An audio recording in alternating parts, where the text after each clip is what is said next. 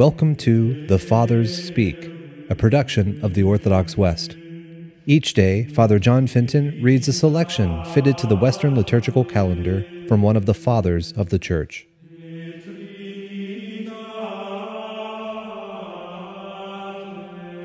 From the Treatise Against Heresies by our Holy Father Irenaeus. The oblation of the Church, which the Lord taught us to be offered throughout the whole world, has been regarded by God as a pure sacrifice, and is acceptable unto Him. Not that He needs sacrifice from us, but the one who makes the offering receives glory in that offering, provided that the gift is accepted. Through a gift, both honor and love are shown to a king. The Lord wants us to make our offering in all sincerity and freedom from sin. He declared this when he said, when therefore you offer your gift at the altar, and remember that your brother holds something against you, leave your gift before the altar, and first go and be reconciled with your brother, and then come back and offer your gift. We must offer God the first fruits of his creation, as Moses said, You will not come empty handed into the presence of the Lord your God. In showing gratitude to God for his gifts, we are to be accounted pleasing to God and so receive the honor that comes from God. It is not oblations as such that have met with disapproval. There were oblations of old, there are oblations now. There were sacrifices among the people of Israel, there are sacrifices in the church. Only the kind of oblation has been changed.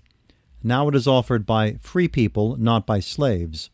There is one and the same Lord, but the character of an oblation made by slaves is distinctive. So, too, that of an oblation made by the free. Their oblations bear the mark of freedom. With God, there is nothing without purpose, nothing without its meaning and reason. Thus, the people of Israel used to dedicate tithes of their possessions. But those who have been given freedom devote what they possess to the Lord's use.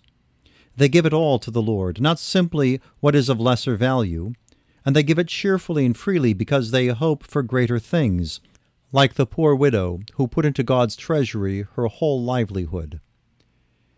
We must make oblation to God, and in all things be found pleasing to God the Creator, in sound teaching, in sincere faith, in firm hope, in ardent love, as we offer the first fruits of the creatures that are His.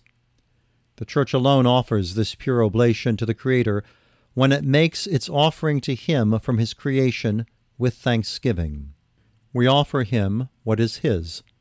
And so we proclaim communion and unity and profess our belief in the resurrection of flesh and spirit.